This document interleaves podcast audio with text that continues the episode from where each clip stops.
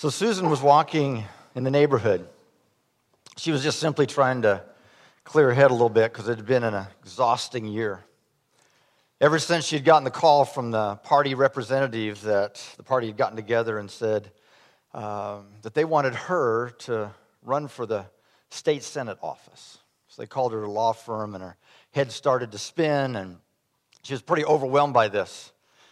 And so she started thinking about how honored she felt by this opportunity and and the fact that they were choosing her and all of those noble thoughts that she's, she'd lived by, the opportunity to serve others, to make the world a better place for many. So she jumped right into the, the campaign, and it was a whirlwind, and she managed it, um, every little bit of it, going from event to event, speech to speech, shaking more hands than she'd ever shaken in her life. Way more coffee than she thought any human being could possibly consume. Way little sleep. And yet it was finally coming to an end. The results had been tallied.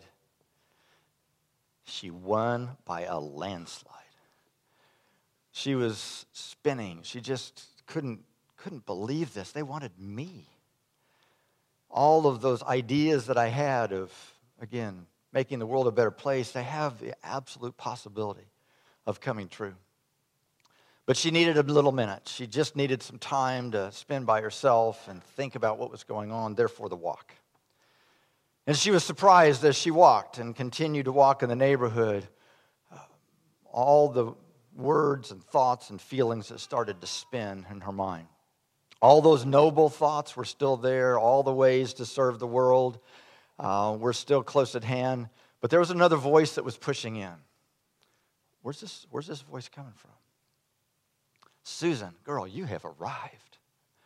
You can make some real money now. Everybody's going to be clamoring for you. They're going to want you to come and, and sit on their boards and speak at their events, and, and uh, they're going to be after you. And you're going to be able to name your price. And she started wondering, where... what is this voice? Where's this coming from? Susan, do you, you know that guy, that Frank, that political activist that's been a burr under your saddle? Um, you know, one phone call, and you could get him removed. You wouldn't. You need people that believe in you, um, that are with you in this call. And another voice, it was like, where, where, are these, where are these thoughts and feelings coming from? Another voice began to speak to her and say, you know, this is just the first step. You need to be thinking about Washington. your, uh, your name could be a, um, a household uh, name in the next decade. You shake the right hands, uh, make the right moves, you keep your nose clean, and life could be really different. Life is a chessboard, and you're the master, and you're just moving the pieces right now. The author of Hebrews says it this way. For we do not have a high priest who is unable to sympathize with our weaknesses, but we have one who has been tempted in every way, just as we are, yet was without sin. So this gospel text we just read, Jesus just came out of his baptism. He was being proclaimed by Father God, this is my presence. This is my incarnational presence in the world. Watch him, follow him, believe in him. So we hear the voice at his baptism that says, this is my beloved son. In him I am well pleased. Jesus has heard that voice as he's come out. And then we immediately go into chapter four, and it says, Jesus is led to the wilderness. He was led, so he was there on purpose. This wasn't an accident. This wasn't something that he did wrong. He was led to the wilderness.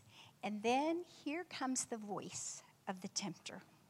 We shouldn't be surprised that that whispering voice was trying to distract him, was trying to diminish his call as Savior of the world.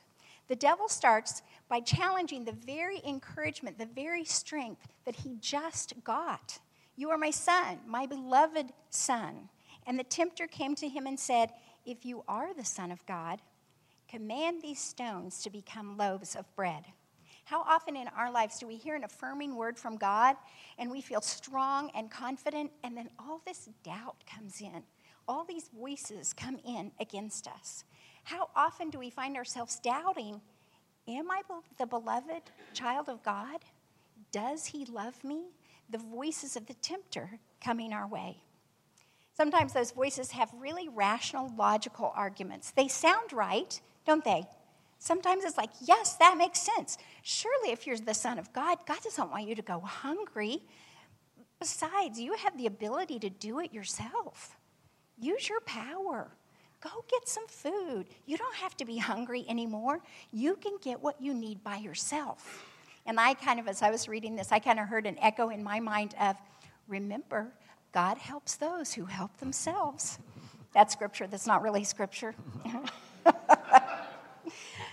And then verse five, the devil took him to the holy city and placed him on the pinnacle of the temple, saying to him, if you are the Son of God, throw yourself down, for it's written, he will command his angels concerning you.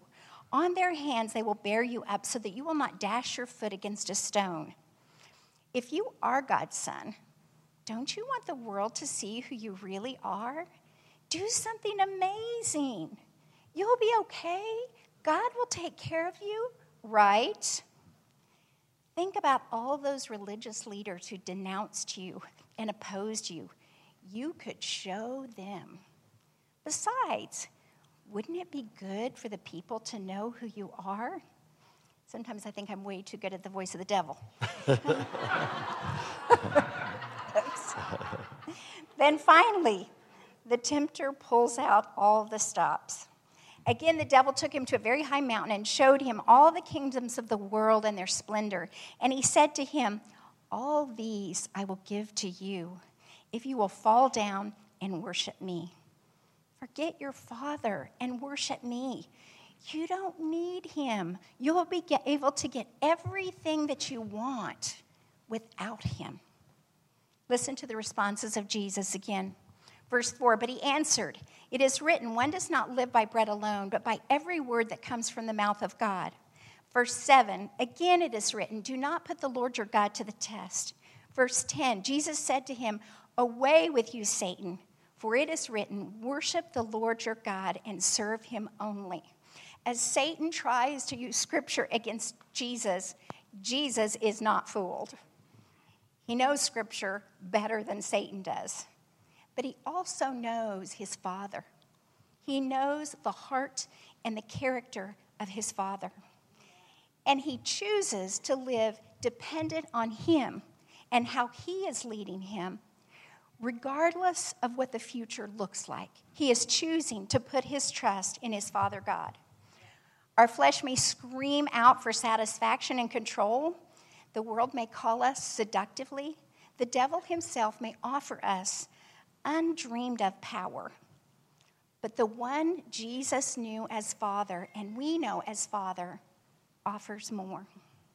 Jesus stood on what he knew and who he knew. And then in verse eleven, then the devil left him. So Lent is this season where we seek to be aware of voices in our life that have been speaking to us, that we may be responding to, we may be uh, listening to, that we aren't even aware of.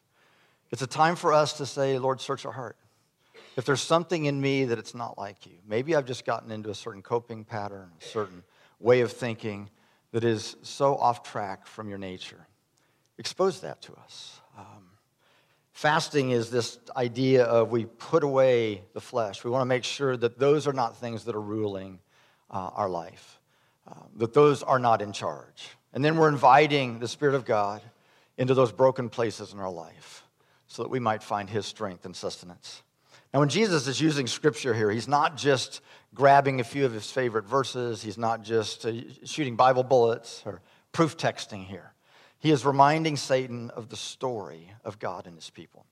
Matter of fact, every one of his responses here are from the story fifteen hundred years before that of how God was interacting with his people, and God was taking uh, his people out of slavery and out of bondage in Egypt, um, and he was moving them into a new place of life. And so the uh, uh, the Israelites had just been miraculously taken through the, the parting of the Red Sea. So it was their move through the water and then into the desert. We see that similar in Jesus, came out of the waters of baptism uh, into the desert. So we see correlation there. Uh, the, the voices of the enemy would come at the Israelites over and over and over again, and they would fail miserably. They would listen to the enemy, um, and they would fall. They would not. They did not believe. They lost sight of the fact that it was God who was delivering them. They lost sight of the hope that he had a promised land that he was taking them to. They lost sight of the belief that they were the people that God was going to bless and therefore be able to bless the world. And so the voices began to speak to them. So when they got hungry, a voice began to come up and said, you you were better off back in Egypt. Yeah, you were in slavery, but at least you had three meals a day. Uh, wasn't very good, but at least um, you didn't go hungry. And so they began to respond to that and listen to that. Moses goes up into the mountain to be with God, and all their understanding of God at that point was kind of rumblings in the mountain. And, and uh, the voice began to say, where's he gone? Your leader's left you. He's abandoned you.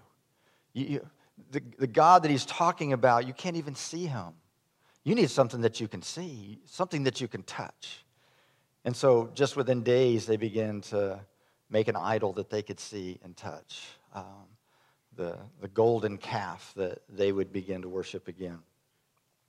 So where the Israelites had failed to trust God repeatedly, um, Jesus had to face and forty days, what the Israelites struggled with for forty years. But Jesus didn't fail. He trusted that, that his sustenance would come from God alone, that that call that he had in the world was true and pure. He's succeeding at what some call, say that he became the ultimate Israelite. And it's reflected in just a few verses after what we just read. It said, the people living in darkness have seen a great light. And for those who sat in the region and shadow of death, light has dawned. And as we know, the voice of the tempter goes back beyond the Israelites. It goes back to literally the very beginning. Adam and Eve, God says one thing, don't eat from this tree. And the voice comes in and says, really? If you ate from the tree, you would have all of this knowledge. You wouldn't need God anymore. You could do this on your own. And then the voice came to Jesus. And then we see in Scripture the voice came to people who were closest to him. We're trying to get him from going to the cross. Really, do you have to do that? They wanted to change his mind, but Jesus chose to fulfill his call. He chose the cross, a way of servanthood, suffering, and death for us, for the world. In the same way, we're going to have voices that come to us. Those whispers. And they come from the same place, and they have the same purpose. God has a call, a way of living, a purpose for each of us. We are to be his reflection in the world. We're his ambassadors to the world, to show his goodness, to show his love, to show his mercy. And yet we have an enemy whose entire purpose is to distract us, to get us off track, so that we won't do the things that we are called to do.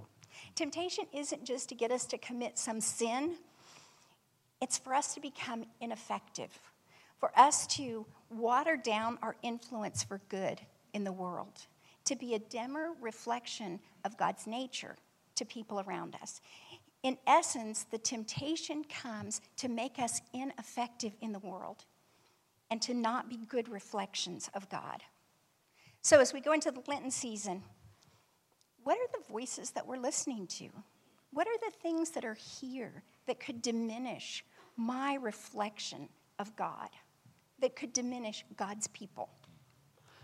Now, if you've been here for a little while, most of you know that Janice and I um, are a little bit schizophrenic, um, kind of probably suffer a little bit with multiple personality disorder. Um, we have a couple of different lives, or two or three different lives. We're pastors here, but we also have a professional counseling practice. And so um, anytime that we ever give it any examples of people that we've talked to over the years, you just need to know that it, it's not somebody sitting next to you. Um, you would never know these people, okay? Because if it's Nate, we'll just say it's Nate. Yeah, uh, we'll make it very, very clear. But over the years, I've I've seen a certain kind of guy. And I've seen several of these in thirty-five years. And this guy, most of you, um, if you knew their story and saw them in public, you would go, wow, they are incredibly successful. They've built a business that's been huge beyond anything that they thought would have happened, uh, developed a professional skill in the world that's put them at the top of their ranks. And they've provided for their family in ways that nobody thought they ever could. And so they begin to have a voice that begin to speak to them. You have arrived. you you are, people are talking about you in the city. Uh, you're amazing. You have provided such a lifestyle for your family that if they ever complain about anything, it's just because they're not appreciative. And you deserve some stuff. You've worked so hard. You've sacrificed. You provide income for so many people. You deserve your needs to be met. People don't understand you.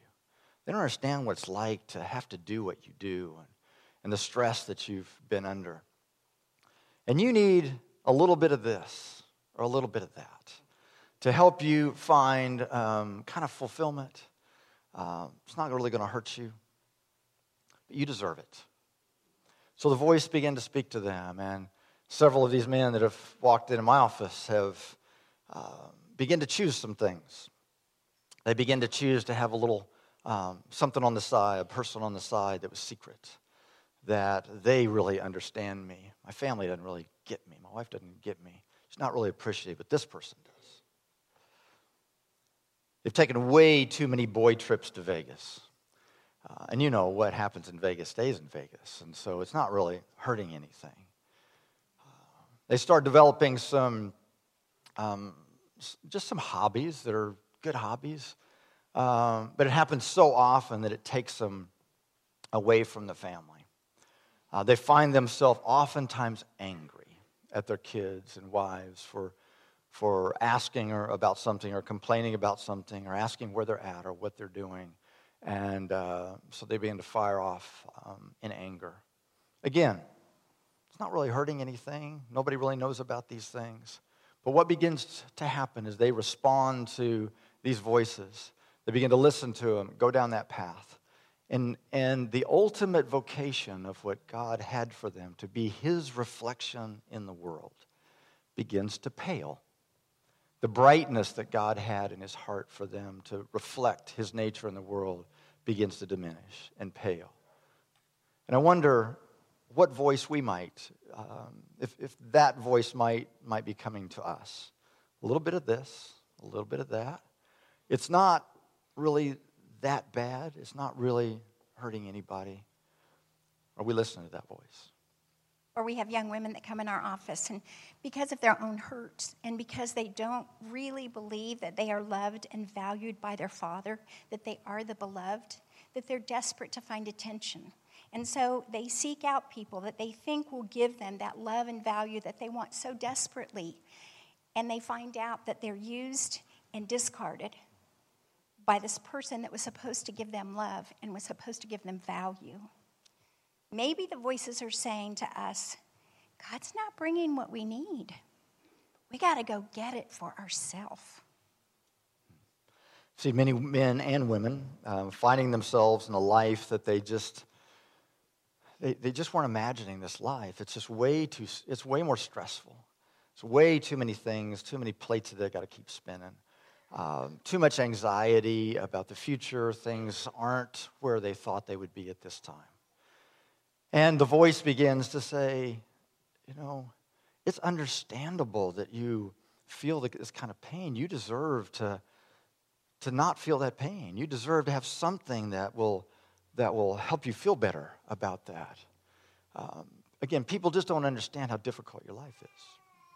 And so they begin to listen to that voice and begin to choose counterfeits, uh, again, which are uh, just so prolific in our culture, so many different options to diminish pain or to increase some kind of euphoria to help us to kind of forget, forget the pain. And so some of the options are chosen. We just simply procrastinate. Surely, I, people, if they really knew what I was going through, they would understand why I just can't do that next project, or I, I know I need to do this or be this way, but I just I just can't do it because, again, people just don't just don't understand. They begin to look at illicit in, intimacy, um, the, you know, that that voice through Facebook of old boyfriend that just, he understands me.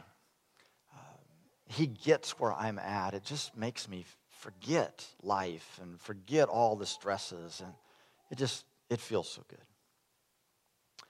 Perfectionism, if I just do everything just right, if I make sure that I do everything perfectly, then people will eventually see and appreciate um, how good I am and the value that I that I bring to the world. Um, find themselves, again, getting angry that I found that if I just get confront people and get in their face, then I get what I want. And, and it's the only way to do it. You just can't be nice to people. You you got to be mean to, to get what you need in the world. Yes, that's why I'm so mean. Um, too much food, too little food, um, variety of chemical concoctions. It'll just, if my family really understood the stress, they would understand why I want to come and just veg out in front of the T V. I don't drink that much, that many. Um, they would just leave me alone if they really understood. Many paths, many opportunities. Even just simply denial, where I just am going to pretend this isn't happening, and I'm just not going to deal with it. And maybe it'll just go away. So many voices that are coming at us, many opportunities for grab a hold and respond to those voices that begins to diminish us. And I think we can all relate to those of us that are married that, what are they doing? They're not doing what I want them to do. And instead of seeking God for our value and for our worth and for the strength to work on some issues in our relationship, instead we have that voice that says they're not going to meet your needs, when maybe in reality they were never designed to meet some of those needs, that that's God's place in, in their lives, in our lives. And we are trying to get our spouse to do something that really God is supposed to fulfill that need. Or the one I think that we're all familiar with is those voices that say, you really need to get this done right away. Wait to spend time with God. You'll have some time later on. But really, this is the urgent stuff that needs to get done. And it keeps us from being quiet before the Lord and really having that time to hear from Him. I was laughing at myself yesterday because we were uh, going over the message, and I kept thinking, I've got those boxes of crystal in the spare bedroom that I've got to get put up on the shelves. So maybe I should put the message aside to go do that. And it was like, seriously? They've been in there for weeks. They're not going anywhere. But that distraction that comes, that takes us away from really listening to God and really being with Him. And finally, if we don't find ourselves in at least the corner of one of these stories, we're probably in the worst shape of all, which is pride. Know that, remember that uh, Pharisee prayer in Luke eighteen? The Pharisee stood by himself and prayed, God, I thank you that I'm not like those other people, robbers and evildoers and adulterers and all those people Brent, Brent and Janice were talking about, um, or even like the tax collector. So Lent is this forty days, where we're simply remembering the forty days of Christ, um, In, in the wilderness and the temptation that followed. Uh, we're remembering the journey of the Israelites, the forty days, um, forty years in the desert and in, in the wilderness, where we're seeking proactively, we're pushing on purpose towards, God, we want you to be our all. We want you to fill up all those spaces, uh, all those spaces where I've been looking to other things to fill up. We want you to do that. And you've noticed a theme here. Oftentimes, temptation comes at the worst in the desert. You know, when you've got those moments where you've had that encounter with God, and you've had those moments where you're you're you're on, everything is going good in your life, it's much easier to push back those voices and to push back temptation. But it's those times in the desert that we struggle. So Lent is simply a self-imposed desert. We're putting ourselves in this on purpose. We're testing ourselves. We're testing and saying, is there something that I've been doing? Is there something that I've been believing that I'm not even aware of? So I'm saying no to these certain things, and I'm just going to see what kind of effect they might be having on me. I might be depending on them more than I even realize. And so we're doing it on purpose, um, and we're trying to make sure that those other voices diminish, and the voice of God is the most significant. And remember that the voices always come disguised. They don't ever come saying, take this huge leap in that direction. It's, why don't you just do that? Why don't you just say yes to that? One small little couple degrees, then another little de- couple degrees. When I see people in my office, they, they didn't jump to the end of, of their behavior. It's little by little by little by little until, oh my gosh, how did this happen? How did I get here? I, I look back and can't even believe that I would have done that. So remember that it comes disguised. And we're simply saying, God, we, we've probably gotten caught up. We're busy. We're not paying attention. Help, help our sensitivities become uh, more defined so that we can see your ways more clearly. So Lynn is about saying no to some things. Fasting things that may not seem evil. They may seem perfectly good. They are perfectly good. But Lynn is saying, I don't want anything to have a hold of me other than God and what he wants for my life. I'm willing to push some things away because I want more of him. Brent and I are choosing, among other things, to give up Starbucks during the week. And make that perfectly clear. I'm not saying... During the week, yes. I'm not saying this is an addiction. I can give it up anytime I want. Let's make that perfectly clear. But the problem is they know our names and our orders and our voices way too well. Several weeks ago, we drove through a Starbucks in another part of town, and Brent placed the order, and the person came back over the, the microphone and said, Brent, what are you doing on this side of town? I was like, okay, that is embarrassing. But whether it's desserts, speeding, French fries, television, social media, whatever you feel led to do, they seem really small, and they don't seem like they're hurting anything. But we have to look at these and say, are these distractions in my life? Are they little gnats that keep me from focus, focusing, that keep me from centering in on what I'm supposed to do? Are they things that are diminishing my influence in my life and in the people around me? We're going to find out how much control they have over us. As we give things, these things up over the next few weeks, we're going to see if they have control over us or not. That's part of fasting. And then for some of us, we may feel led to give up something pretty significant. Um, I've got a couple guys that I've met with in the last last month that are coming face-to-face with the reality that they are just drinking way too much. Now, you know, usually people don't come to that reality on their own. It's somebody else that that they're affecting. And so the voice of a spouse has just gotten loud enough that they are recognizing. And oftentimes, uh, the angry spouse um, doesn't carry the message of the Holy Spirit very well, but these spouses have done a pretty good idea, of job of just saying, of saying what they're concerned about and what they're troubled by. And also the Holy Spirit was able to work through there. And they were sitting in my office, and they truly were convicted. Now, they have spent years trying to convince themselves and everybody else that they can handle this, um, that it's not really hurting anybody, that they can stop at any time. um, but they've come face-to-face that they're actually causing harm. And so now they're toying with the idea that they still think they probably just need to cut back. You know, they need to start counting their drinks, you know, and... And uh, which has always been fascinated with that idea, you know, that, yeah, after the fourth one, I'm going to decide, oh, I should stop now, right? And so, anyway, without going there. Um, and so, uh, anyway, they're trying to figure that out. And I just posed the question to them. I said, okay, we're coming up. And they, neither one of them really understood Lent much. They'd heard of it, thought it was a religious kind of thing. And I said, um, what if we took forty days? Because they were thinking, well, maybe I just totally need to give it up, but that I, I could tell that idea is like, oh my gosh, how could I possibly do that?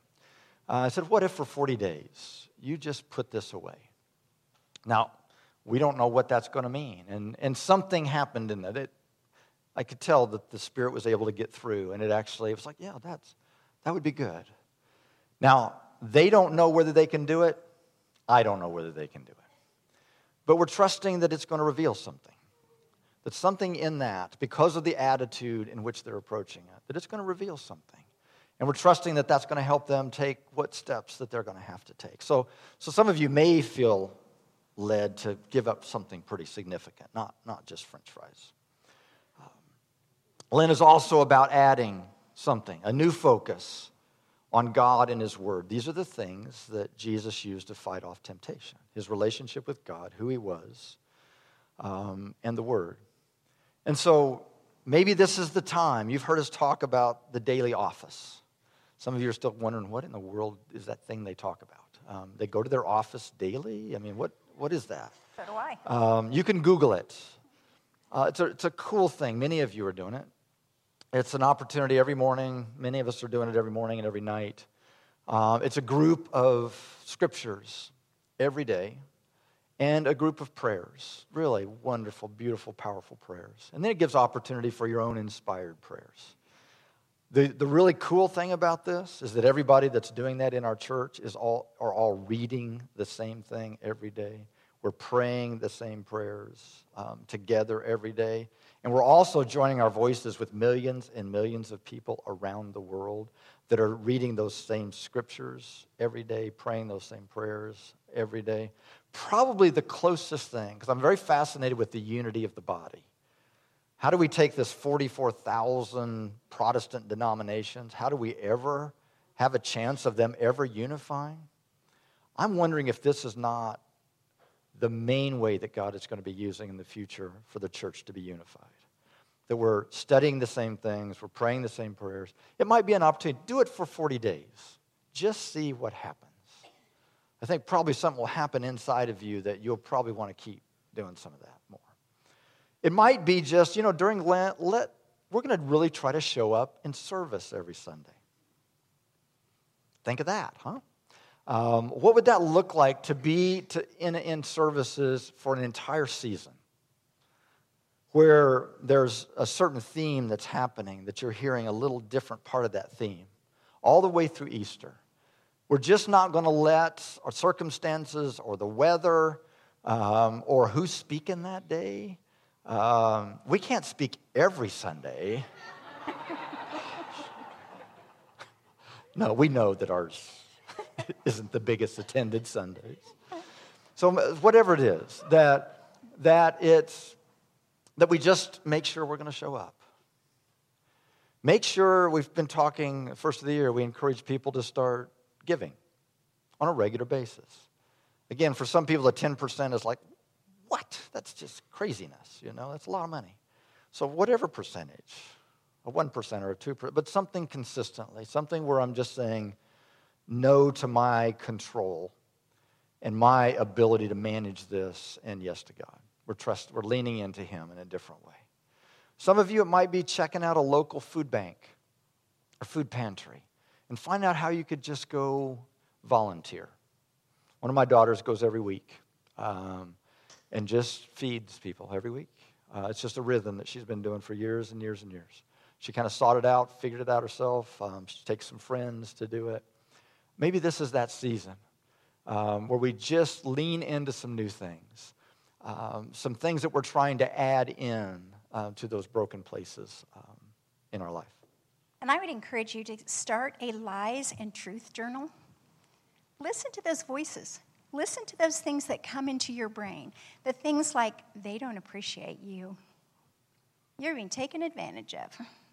All those little things that can come in, write them down, and confront those lies. Speak to them. Challenge the lies that are there. And, and really replace that with God's voice. Replace that with, you know what, maybe they don't appreciate me. I think they do. But God's called me to lay down my life. And so it's okay if they don't appreciate me. It's okay.